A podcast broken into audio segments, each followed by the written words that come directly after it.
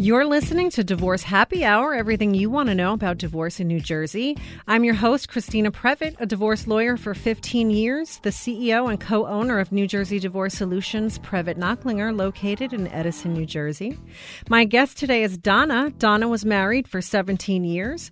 She was actually my client. She's here to share some of her personal experience with the divorce process from the client's perspective. Anything that Donna expresses during the show today is her personal opinion and not the opinions of WCTC or myself or New Jersey Divorce Solutions. Welcome, Donna. Hello. How are you this fine day? I'm good. How are you? I'm good. And I have to say that you were my client. You were divorced about a year ago, almost to the day.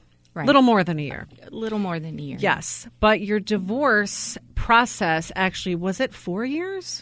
The process was, well, I filed in August of 2013 and was divorced October 2018. Wow. Yes. So almost roughly around 5 years. Correct. That's a long time. Very long time. I always say the average divorce is about a year. Some are shorter, some are longer. Right.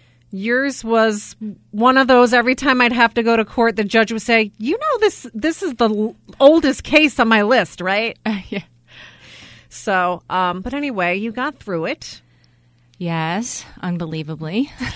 And I do remember saying something to you at different times is that, you know, this will be better when it's done. It won't always feel like this. Yes, and I did not believe you at all. You didn't. But I'm glad that I turned out to be right. Yes, you were. You were correct. I'm glad because I wouldn't have wanted to be wrong about that. So I just want people to know this is not intended to be any kind of man bashing episode or, you know, spouse bashing. It's really just to get your perspective as a client and as a litigant in a divorce, because I can sit here all day and talk law at people. And I think some of that information is valuable. But at the end of the day, I'm not the one that's going through it as a litigant, as the person who's getting a divorce. And my experience with the hundreds of divorces that I've done are just very different. So thanks for coming on and being willing to share this story with other people. So to get started, I like to start in the beginning. Why did you get a divorce? Oh, boy. Well, my ex-husband is a police officer. And there had always been rumors swirling that he was cheating on me. But there was never any proof. We would get along one minute and be at each other's throats the next. And this went on for years. We just were not getting along. And then, you know, it was brought to my attention that he was having this affair with a married woman in our town for several years behind my back. And did you find some objective proof of that? Well, it turns out that her former best friend told her husband all this information, and then he's the one that actually told me. So okay. And we don't want to get into all the dirty details. He didn't deny it. Oh, okay. He didn't deny it. No. So, I mean, at that point, did you just... It's hard to find out that there's been infidelity, and we've actually talked about this topic on the show before and have debates about whether people can get past infidelity. I think that's just a matter of personal opinion. Sometimes people say that they can and they can work on that, and then other people, you know, that's their threshold, that if there's infidelity, that's it, we're done. Which one were you? I absolutely would not tolerate it. He knew how I felt about it. And whenever I would voice my concerns over I heard this or I heard that, he would make excuses, twist it all up, and tell me I have no proof, and then just, you know, walk out the door and move on with his day. So my feelings really were not validated about it at all. So there came a point when you had to make a decision. All right, I'm not thinking about this anymore. It's time to just end this. What was that for you? Well, the way it all went down in my situation is he left the home and was living with a friend and then very openly carrying on with his affair with his paramour, which is my favorite word, by the way. Yes, I use that. I've used that in some settings. And I had never really heard of it before until I saw it in my own divorce papers. Oh, I might have been the one who used that. So he was, you know, acting as if he was the happiest person in the world, and I didn't exist. That must have been hurtful. It was extremely hurtful for me. So something that I like to something that is interesting to me, and I never really get an answer, and maybe it's because there isn't an answer, mm-hmm. but I have consultations with people, and they'll tell me all these terrible, unhappy stories, mm-hmm. and then at the end of the consultation, they'll say, well, I still have to think about it. And I'm always sort of like scratching my head, like, why? What do they have to think about? What is there to think about? So maybe that's something I could ask you. Money. It's really about that. It's really about the money. I mean, maybe if somebody has smaller children, they're concerned about that. How am I going to do this by myself? The kids are so young, you know. So, but if the kids are older and in high school and sort of on their way out the door, it really comes down to money. I mean, they're afraid how are we going to pay the bills? What am I going to do? Especially somebody maybe that hasn't worked in 15 years. You know, it's terrifying. And, you know, you get legal bills and all kinds of things. Yeah. And it's just, where am I going to live? You know, so it's scary. It's extremely scary. So then at some point, the unhappiness has to become so strong that the money concerns, I don't know which words I should pick. I want to say become less important. Not that they're not important, but it's almost, I call it a misery threshold, mm-hmm. that everybody has a misery threshold. And if you're below your misery threshold, then you kind of maintain status quo. And that could be anything. It could be a marriage. It could be a job you hate, whatever the situation. But once you hit your misery threshold, that's when you say, enough, I have to change something. So for you, it sounds like it was his moving out.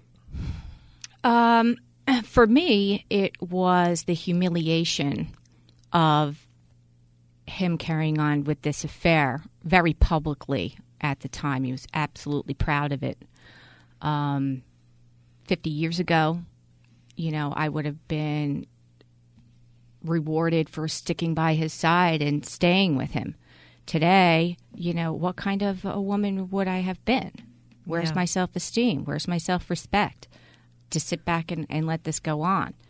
So I had to do it for me. I had to set an example for my daughters that this behavior, you cannot tolerate it.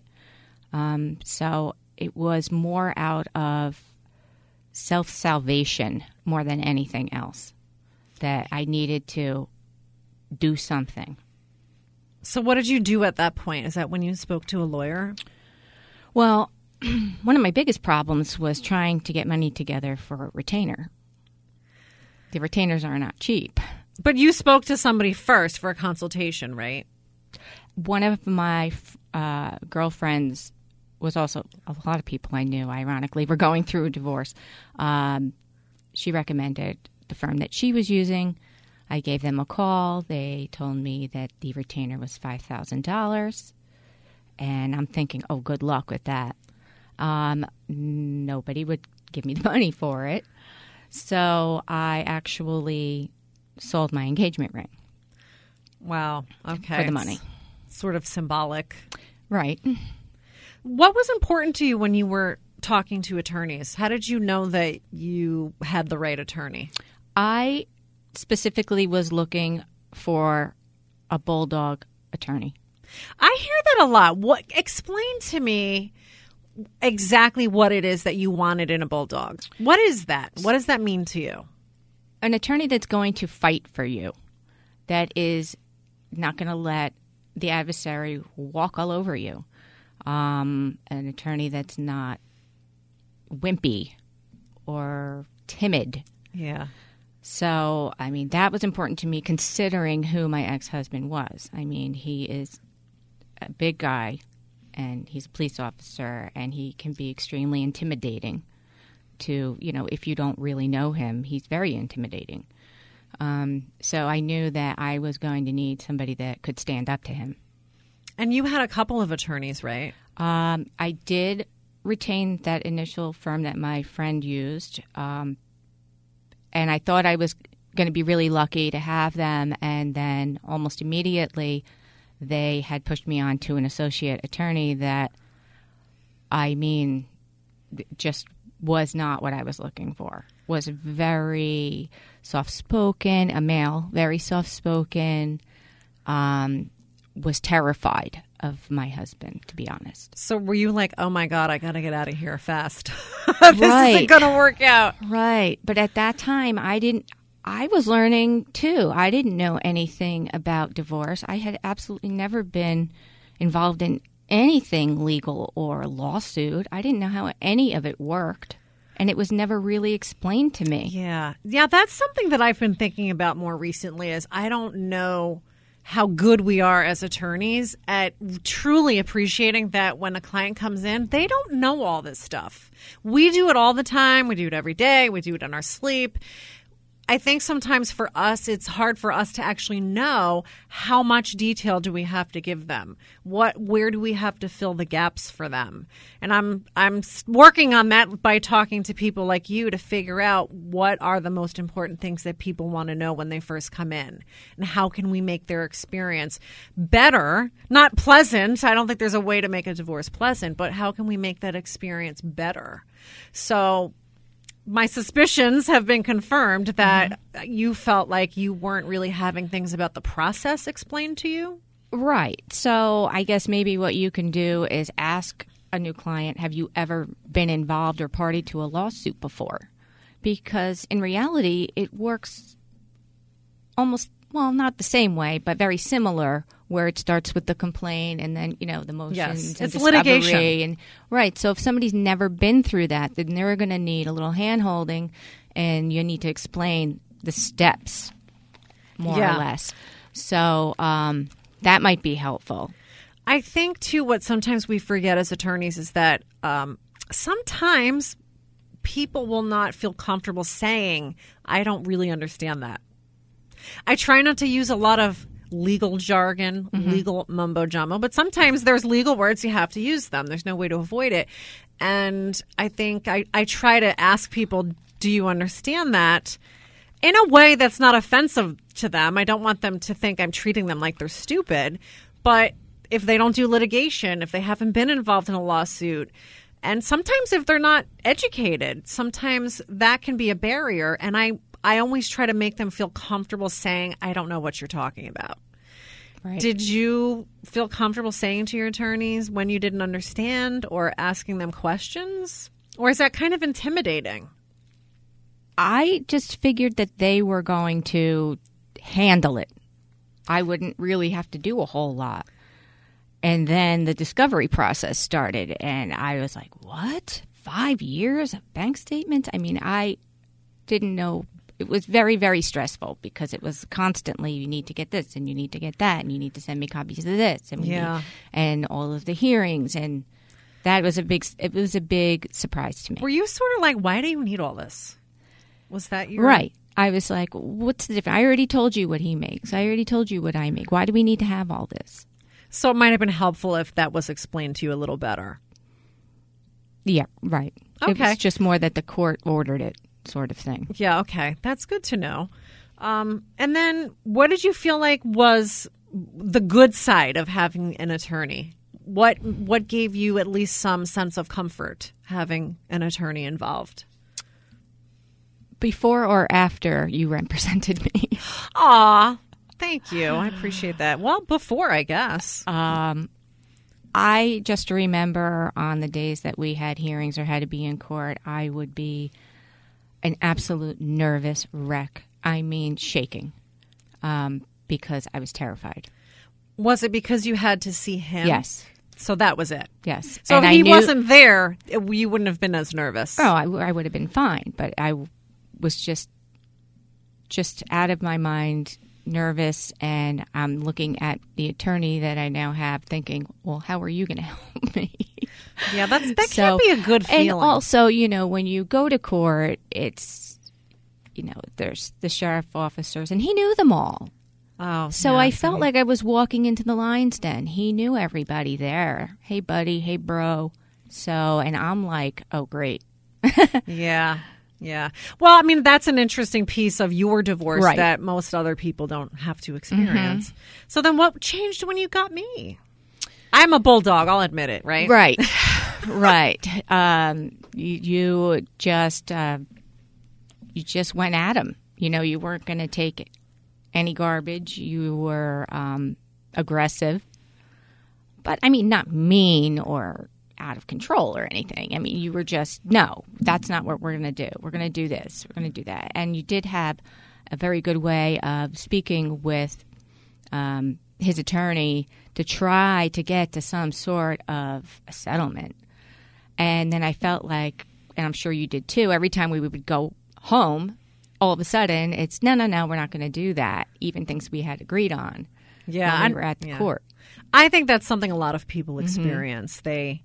They say yes to something, and I don't know why. We could probably have a whole show on that. I think maybe it seems like a good idea at the time.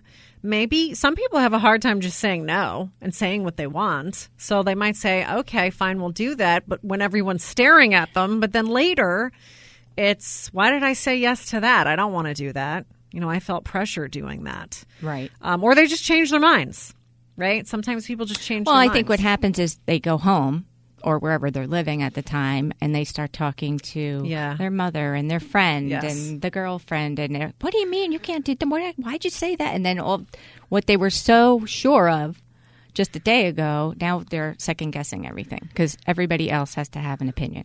Yes, that is true. And that is a very good point. That happens a lot. Mm-hmm. And I would get that actually from my own clients often is, mm-hmm. well, I talked to my friend and she works at Starbucks and she said, she said that alimony amount is too low. Well, and the thing is that every divorce situation is different. Everybody's got different financials. They are married a different amount of years. They have a different amount of children. It's all different for everybody. Yeah. And you can't compare one person's divorce to somebody else's divorce. I'm so glad you're saying that because I've been telling clients that for years. And some people listen and they take that to heart, but then other people don't. You know, they want to know, well, my neighbor, she lives in a house that looks exactly like mine and has the same value and she's the same age and has the same job. And why did she get more of this and less of that? And it's I always say that that's very dangerous to start comparing yourself to everybody else because it can mess with your head. It's hard for you to even figure out where can I land and be okay and then start comparing yourself to everybody else. So that's a really good point. And equitable distribution. I mean, how do I know how many assets you have? How do I know that you don't have a vacation home in Maine? Or bigger savings. Right. I mean, so there's a lot of unknowns that these outside people who on the surface are trying to help, but they just don't know. They don't have the information. Yeah, they probably have good intentions. Mm-hmm. Did you get a lot of that? Did you get a lot of people that would say, oh, this is what you should do or, you know, make sure your attorney does X, Y, and Z? Yes and no. Not for my family. I'm the only person in my entire family that's ever been divorced. Was that hard for you? Yes. They couldn't relate to anything that I was going through because they didn't know anything about divorce at all. Did they support your decision or not? Yes, but, you know, as far as maybe some phone calls, how did court go? But I was by myself dealing with it. That must have been really isolating. It was. And what also, and the listeners should probably know this or could identify with this, you don't realize how much you are talking about your divorce when you're talking to your friends, when you're talking to your family, when you're talking to anybody on the street, and you can't help it. Yeah. So because if somebody says, hey, how are you? What's new? In your mind, the only thing that you can think about is the divorce. So you can either lie and say, oh, I'm fine, I'm great. Or or if you're going to be honest, you know, then you find yourself rambling on about your divorce. They're getting bored. And then ultimately they will tell you all you talk about is your divorce. Mm-hmm. And that really is crushing because that is the most important thing that's going on in your life. It's a big thing. It is. It's like having a health issue too, mm-hmm. which I know you had as well. Yes, I did. So I'm glad that you told me that because I think that I've been guilty of that. I don't know that I ever said that to you because you were my client, but I think I have been guilty of that with people that I know, and so thank you for that. I'm going to try to be better. I'm going to try to be more compassionate. I had to make a conscious, I had to train myself to not talk about it after a while because I think I was just annoying everyone. Well, I think what happens is sometimes you alienate people because they're like, "Oh God, here comes Donna." Right. Let's take a left turn here, mm-hmm. so we don't have to talk to Donna. But I understand what you're saying. We should be a little more compassionate about that because it's truly a traumatic experience. That is an understatement. It was so traumatic. I mean, I think he contributed to my breast cancer. Stress does a lot to your body. It really, really does. Very, very traumatic. I don't know. I don't think I will ever get over it. And when you say get over it, do you mean the end of the marriage? Just the vitriol that was part of the whole experience? Just all of it. There in my divorce, there were so many crazy things that occurred that were not your typical That's true. Divorce things. That's true. It's really I will look back on, the bulk of my 40s because I was 40 when we were separated. I was just turned 40 a month before. So you have to figure which is sort of a turning point in your life. From 40 until almost 47, it was all about this divorce. And it was not happy times. Yeah, so that's not really a nice way to look back on almost a decade of your entire life. Is that was the decade of the divorce. Right. But do you feel like you came out of it better? Yes. Okay, because that's something I always want. I like to stay in touch with my clients when everything's over and just see how they're doing. Do they have any regrets? Have they settled into a new normal? Do they feel like in some strange way maybe it was a blessing? I mean, how do you feel about all of that? I feel, first of all, I got married at 23. So you were young. My husband was 26, I think. Maybe he had just turned 27. But we were, I can't even imagine one of my daughters being married right now because I have a 25-year-old and a 21-year-old. And they seem younger, right? I just can't even imagine them being married with kids and a job and a house and a husband. I don't even know how I did it, to be honest. Well, times are different now, but do you think that you were more mature at 25 than your daughters are now? No. So you think it was about the same. So it was basically them getting married. No, as a matter of fact, my older daughter, I think that she's very mature. She has accomplished amazing things already. And works in New York City. And, she does all the time. I never would have considered working in New York City. I would be afraid to do that. I do know for a fact that both my husband and I were too immature to be married. What did we know about marriage? We had no business being married. Had you had a long-term relationship before or just with him? No, I had had long-term relationships before. Well, as long-term as it can be when you're at that age. Right, a year or two, Yeah, but what do we know in our 20s? But once you start throwing in money and bills and... stress. Yeah, that's what it is, right? Stress. Kids and crying babies, things like, And plus, his work schedule did not help at all. Yeah. It was very difficult. Would you say that things were, how long were they good? I mean, there must have been a time when things were good and you were happy. with us, it was either things were great or they were horrible. There was really no in between. That's what I felt. It was one way or the other. We were screaming at each other, or we were all lovey-dovey. And looking back on things, do you think that the times when things were hard, do you think it was because there was just a lot of stress at the time? I mean, what would you attribute it to as a more mature woman now? Yes, I think it was a combination of several things. It was the stress. I had my own business. I was taking my youngest with me most of the time. My older one was in elementary school, so I was taking a baby and toddler with me to work, running a business and the house, and just everything. I was very tired. He was always tired because of his work schedule, because it constantly was changing, where he's on days and nights and whatnot.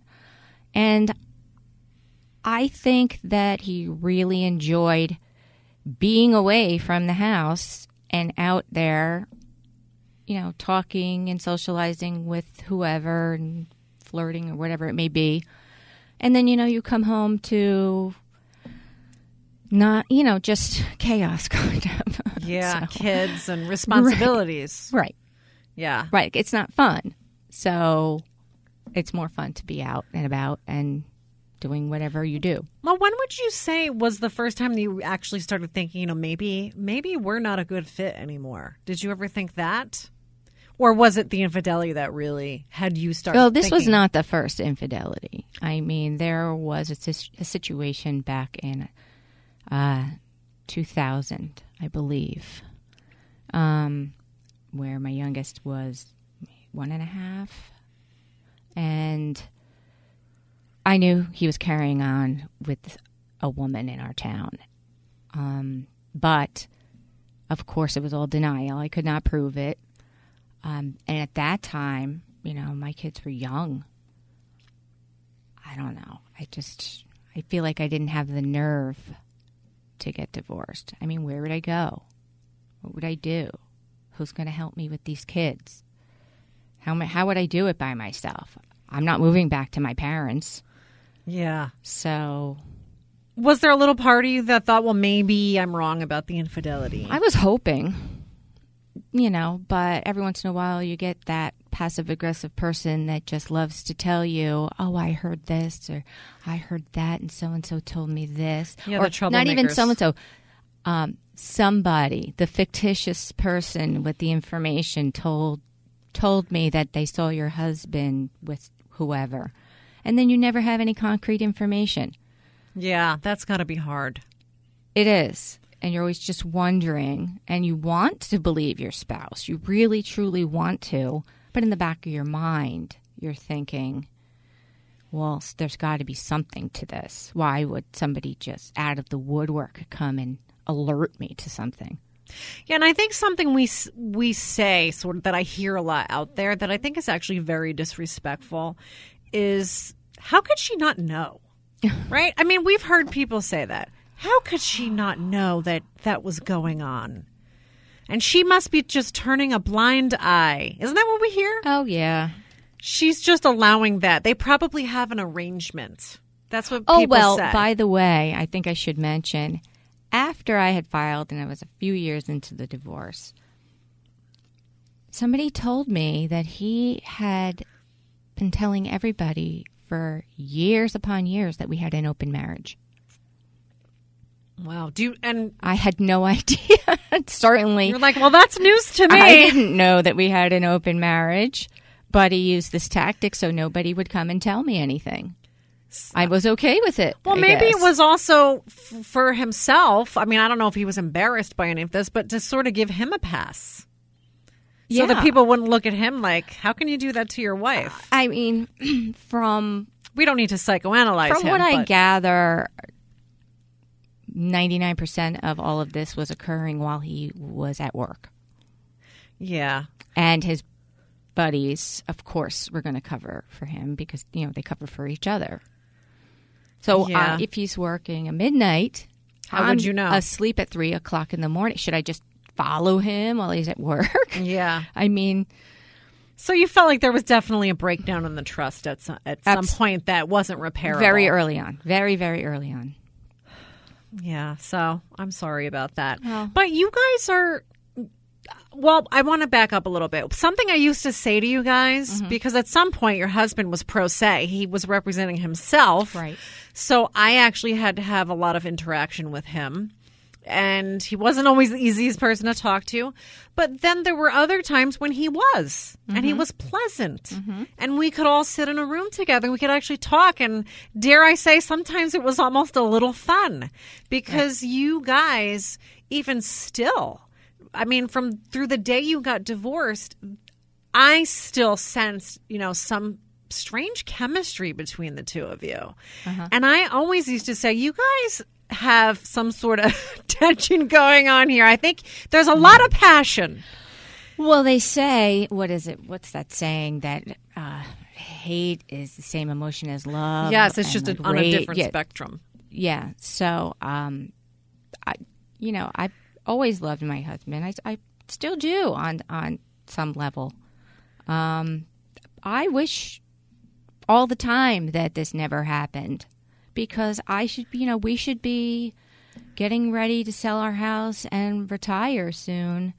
You know, he's at that point in his career. We're young, you know, and we could be, you know, moving to Florida or something. Instead, it's like starting over. Yeah. So at some point you and I had talked about it many times that, and I would say, you know, maybe you guys could actually be friends when this is all over. And, you know, he would just laugh and just look at me like I was crazy. But I've seen situations like yours, worse than yours, where the people just, I don't know, maybe they just got exhausted. They just got tired and they have children together. So they sort of, at some point, it was like a light bulb just went off and they were just like, you know, we can't do this anymore. We need to just get along. I don't know what happened, but you told me that you guys are doing much better now. Yes. Would you say you're friends? Yes, I guess. I mean, I don't confide in him about, you know, my personal life and things like that. But I would say we're very amicable. We don't have any problems. We have nothing to fight about anymore. So you know what? That's a good point.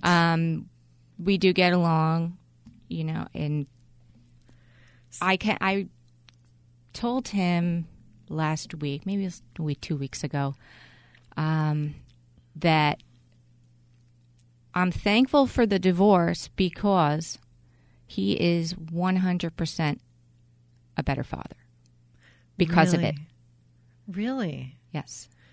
That's good. Why do you think that is? Because when we were just, you know, married and living together, you know, he was very much about himself and doing things that he wanted to, you know, he didn't really spend a whole lot of quality time. And then during the divorce, it starts out with, you know, the spouse is trying to prove to the court that they're the parent of the year, more or less. Look at me. I go to all of the sporting events, and I take them here, and we went on vacation there. And they're just this ideal parent. So with that occurring in my own divorce, he really got to know his kids. And now that they're adults, they have a great relationship with him. That's wonderful. He's a much better parent now. Do you think maybe it's just because they're older, too? No, because when... Not to throw any shade on them, but... This started when my youngest was in 8th grade and my oldest was a senior in high school.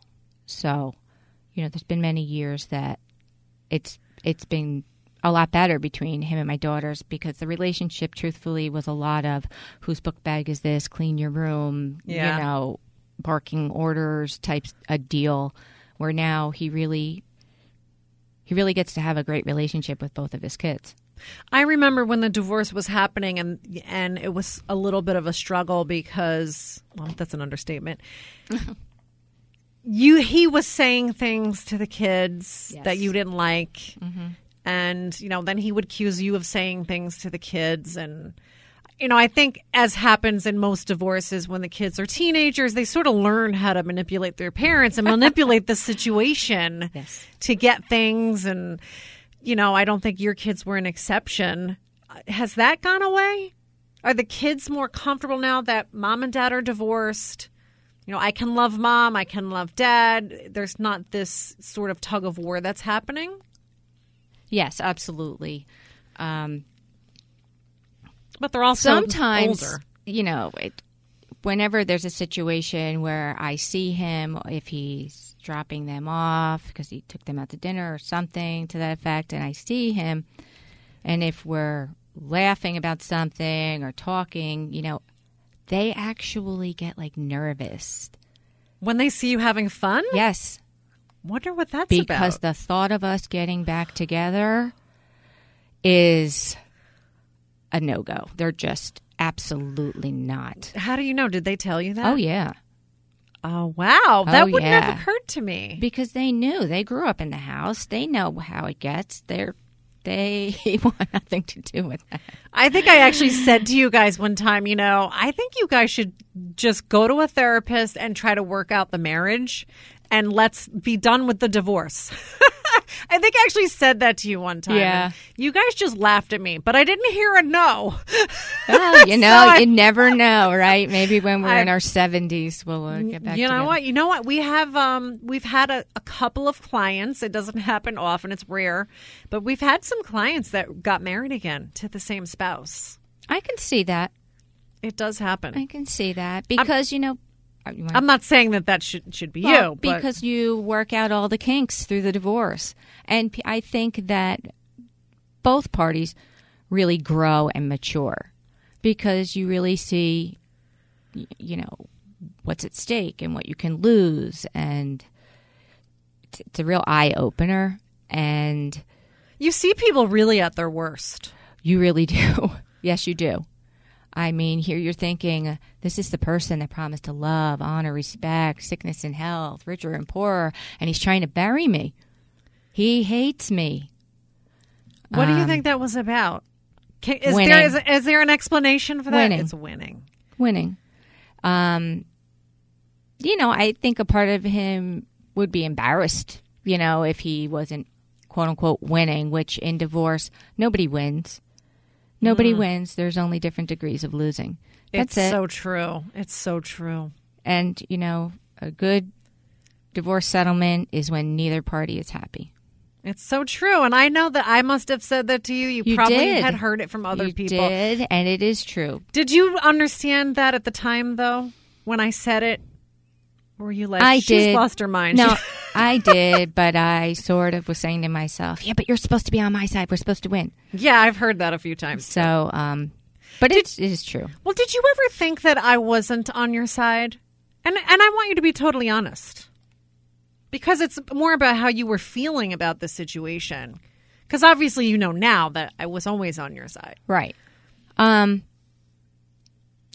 guess sometimes when, I would get very upset, as you know, and sometimes I would keep you on the phone for I don't even know how long, and then you would kind of like tell me to knock it off almost, like enough.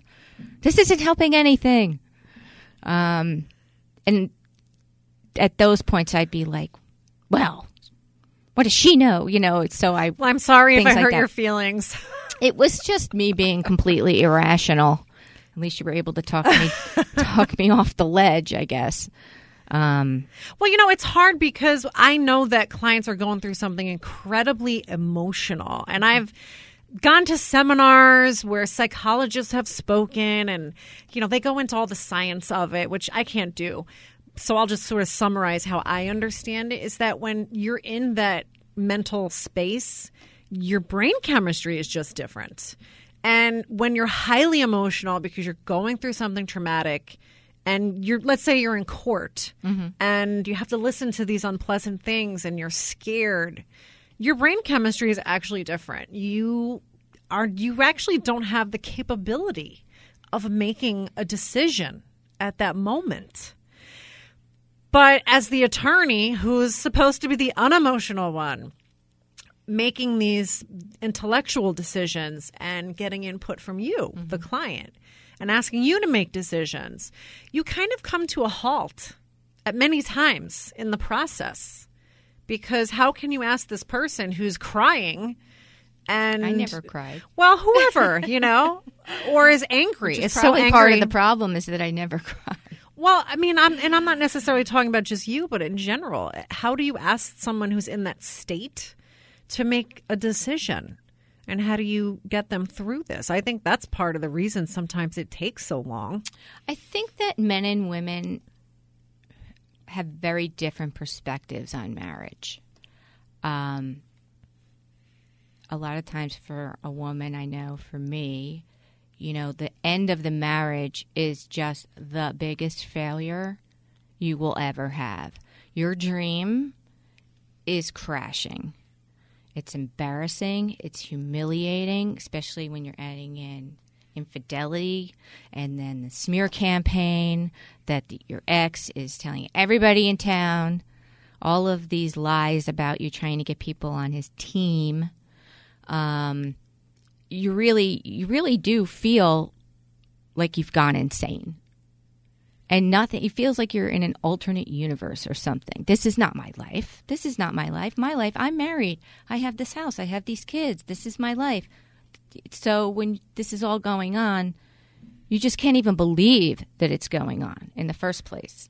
And then when it never ends and it's just more attacks, constantly under attack every day, it's something new. I was afraid to open my email. Yeah, I know, right? That feeling of dread in the morning, like oh. Dun, dun, dun, dun. Uh-oh, what's this now? Would you see my emails and go, oh, God. Yeah, because... What does she want now? I knew what we were working on, so I'm thinking, why is she emailing me? That means they must have sent something. And wow. I would open up the attachment and say, oh, God, and just read it and then just get furious, call you up. So was your feeling when all this was going on, was it like, I just need to get this over as fast as possible? Because I always get that question. Why does this take so long? When is it going to be over? Did you feel that? I was open to ending it having it be done at any time that he was going to start being reasonable. But from day one, there were problems. He was evading the process server. So at what point did you feel like, because everybody gets to a point where they're just like, uncle, this has to be over. I was not going to quit. Yeah, I was not going to quit. I remember us talking about that. There's no way I was going to quit until I got what I was legally entitled to. And he, believed me, he tried everything, intimidation, bullying, smear campaign, everything and anything he tried. And I was not going to let him win. I wasn't going to let him bully me into making a settlement arrangement that was unfair. Well, I think that's good because sometimes what I do see is someone who's intimidated. And it's not always the woman. I think more often it's the woman, but it's not always the woman. Mm-hmm. They will give up far too much because they're intimidated by the other spouse and they won't speak up about this is what I need or this is what I want. Right. And sometimes, which I have a problem with, and I'll try to coach the person through it, they'll just say, well, whatever you think. You know, whatever you think, Christina. Mm-hmm. Well, no, it's not about what I think. I mean, I can tell you from a legal standpoint what I think and give you sort of a range of what you're entitled to, but don't dump that on me. You're the one who has to live with this. So when this is all done and I say, oh, well, this looks good. You know, let's just do this. You have to go live with that, not me. I don't. So you need to make sure that you can live with this and that you're making, I always tell people, I always preach compromise. You have to compromise. But they have to be reasonable compromises. It doesn't mean give everything away. It means there are places you will have to compromise. You're not going to get every single thing on your list that you want. And I know right. that you and I talked about that. So that's sort of my philosophy on that. But you guys did settle. What do you think? What was it that finally happened? It was like the cosmos all just, you know, there was something in the universe where you guys finally were just like, okay, we're done. Well, he did not have representation. So he was just sitting there by himself. And as a matter of fact, I have to say that you did an extremely good job of being his friend, because he was starting to act like you were his attorney. Remember? It's a little dangerous sometimes when you're in that situation, right? Because the conflict of interest. They sort of, you know, they think you're advising both of you, right? And you can't, you're right? Not. As a matter of fact, just a few weeks ago, he was questioning me something over the equitable distribution in our marital settlement agreement that he had initialed, and you explained, and he was saying that you snuck that part in. I said, no, you were there. You read it. You initialed it. Go find your copy and read it again. Yeah, well, that's another reason why I always tell people, please, I know you don't want to read this. I know I just gave you like a 50-page document and right, you just want to burn it. Because I've had to work with lawyers myself as a client, and they'll throw all this paper at me. And I'm just like, even as a lawyer, I'm just like, I don't want to. Do I have to read this? I know. Does it say everything we talked about? Right. Then I trust you. But that really isn't a good way to be. Well, what happened with my divorce was, I mean, we were at the end of the line. The court had it with us. What was that, number 10 intensive settlement conference? Who knows? I don't know, but it was a long time. The judge said either you come to a settlement today or you're going to trial. So, which they threaten all the time, but your case was so old that they really meant it. Right. So, I mean, that was kind of do or die time. Do you think that if you had a trial date earlier, you would have settled earlier? Because the do or die time would have been sooner. Yeah. You know what? I never thought of that. I did feel like we just kept going in circles, constantly with the circles. We had the early settlement panel, then we had a mediation, then we had case management conferences, another mediation, another case management conference. I mean, we were getting absolutely nowhere. I firmly believe that if they just gave you trial dates sooner, which they used to do, years ago they did, but I don't know exactly why that has changed. I think a lot of it is because the courts are just so overflooded with work that it's hard to juggle it all.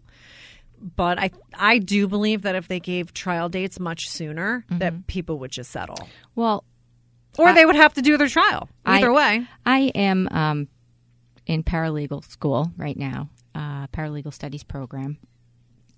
And the family law teacher, I was talking to her about this exact topic, and she said that there are states that set a time limit. You know, so from the date of filing the complaint, you have 1 year to settle your divorce, or it's dismissed and you have to start it over. Oh, that's an interesting angle. I think it was Kansas or something. That would probably be effective. Yes. Although, you know what might happen? Or you either go, it's dismissed, or you could request a trial. I forget what she said exactly. Don't quote me on that. Probably a trial. But it was something to that effect. So you don't just have infinite time to do it. Because what I think what would happen there is the person that doesn't want the divorce, they would just drag it on until a year and be like, oh, sorry, looks like we got to start all over again. Looks like we're still married. Right. Because you get that a lot of that too. But we don't have much time left. What advice would you give somebody having been through this? You're kind of a veteran now. Was your only divorce though, right? No, please. You're not a veteran. I was married for like half my life. You know, when was the other divorce? You're only a veteran in the sense that you haven't done it a million times, because we have those people too. I also now work in the field as a legal assistant. Okay. You know, so you're a veteran in the sense that you've been through this enough that you kind of. I don't think there's anything that my own divorce has not tackled put it that way. Okay. Yeah, no, you did. And I will say you had a lot of curveballs. Your divorce was not the typical garden variety divorce. But what advice would you give other people looking back on everything that you went through, decisions you made? You know, maybe some decisions could have been better made. Which part of, you know, before the divorce, before you filed? I would say as far as the process, I mean, what jumps out at you as in terms of maybe I shouldn't have done X, Y, or Z. Maybe I should have compromised a little earlier, or maybe I should have. Well, I'm going to say anybody that is thinking that they're going to be filing for divorce, first of all, don't talk about it with everybody. That's good advice. Don't play your hand. Don't, because your spouse is going to find out what your plan is. Compile your financial documents. That's a big one. You know how much the other person makes, because once it's filed, things disappear. I have said that so many times, so thank you for pointing that out. You know, this is a poker game now.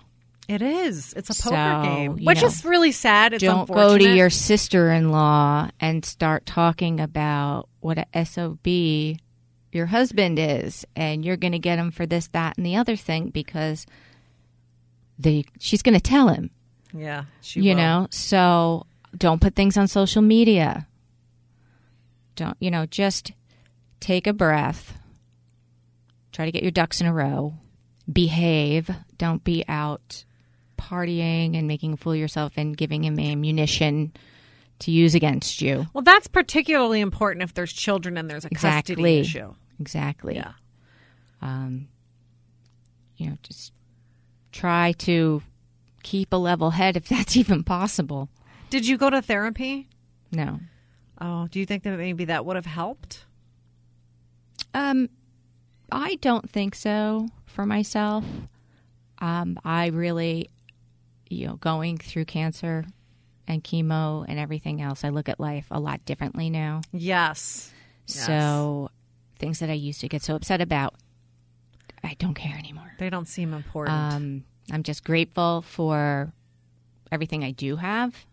You know, my kids are healthy and successful and through college, and we have a roof over our head, excuse me.